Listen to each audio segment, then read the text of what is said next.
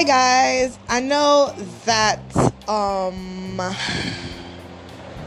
I know that it's been a long time since I posted up anything, but it's absolutely necessary.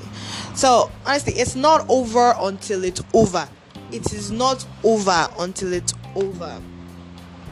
So much has happened this past week in Nigeria, and to be very honest, it's very overwhelming. I want to take a few seconds to just, you know, remember those who died in Lekki massacre and other innocent souls that have died in the fight for good governance and to end SARS in Nigeria.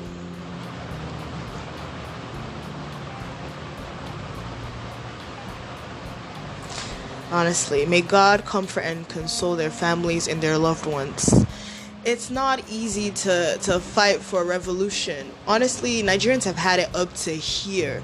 Like we're just so tired and so done with everything that has been happening with the bad governance, police brutality, and we're finally choosing like the first time, like this first time first time I'm seeing Nigerians like like like Nigerian youths standing up to fight for their country, being this resilient, and it makes me so happy. I know that a revolution doesn't take place in one day or two weeks. It like this government is so rotten that it'll take such like a good amount of time to to fix it and to get where we want. But we've already come so far, and I'm just so proud of each of us. And I just thank God for the strength although it seems like a lot of bad things have also happened in this cause, in the fight for the cause, a lot of good things have happened. I mean, look, it seems like some officers are going to be prosecuted now.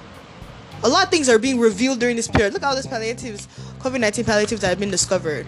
I don't know what the government hid them for. Like, what's the point? You already bought the food, you're hiding it in a warehouse for how long? The food was spoiled why not just distribute it? I really don't understand. But now it's been discovered, so I'm pretty sure more would be discovered. But Nigerians, as much as this whole fight has united us because so many youths are fighting for the same thing, the fact that we're going about it with a different approach has also caused some sort of um, division.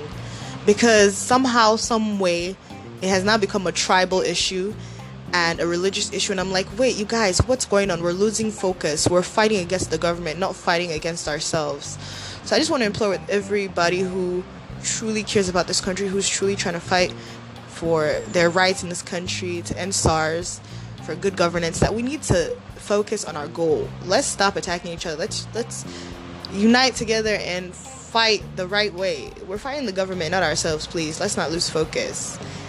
And as much as you know we're trying to fight for this instead in all that getting get wisdom the bible asks us to get wisdom to get understanding we need to also understand that if we're not fighting the right way we won't be able to achieve our goals so even as we're trying to fight we need god's wisdom and guidance and helping us to fight the right way because this fight and all these lives that have been lost cannot be in vain to be very honest it cannot be in vain and I pray that God will forgive our sins in this country, that His mercy would be shown unto us because this is not a normal fight. This is something extraordinary, and we need the strength and the grace of God.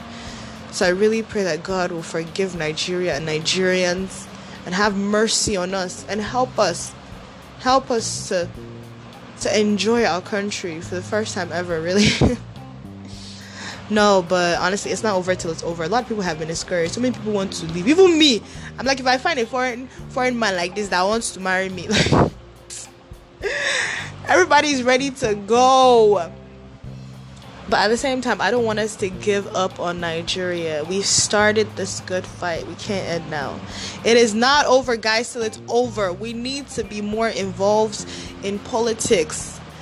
It seems like you know, the political parties and stuff are the ones ruling. So if we can join other political parties and support other political parties, despite the fact that there's corruption, I feel like it can actually make a good, you know, a good change in our country. And um, if we had continued with the peaceful protests, I really wonder how the government would have reacted. Although, you know, they didn't react so well in the first place. But uh, I just want to implore each and every one of us to not give up. As much as we have been discouraged, we're overwhelmed, don't give up. And if you feel like this is honestly too much for you to handle, just stop, take a break, go offline, talk to someone. Talk to someone. Health is wealth. Okay, we haven't come this far. God did not bring us this far to leave us now. God is still on the throne and He reigns, and I believe that things will get better. Even as much as things are meant to get worse because Jesus is coming soon, that should be our uttermost and our number one goal to make heaven, you guys. That's the most important thing. At the same time, in our little corners here on earth, let's do what we can to make it the best that it could possibly be.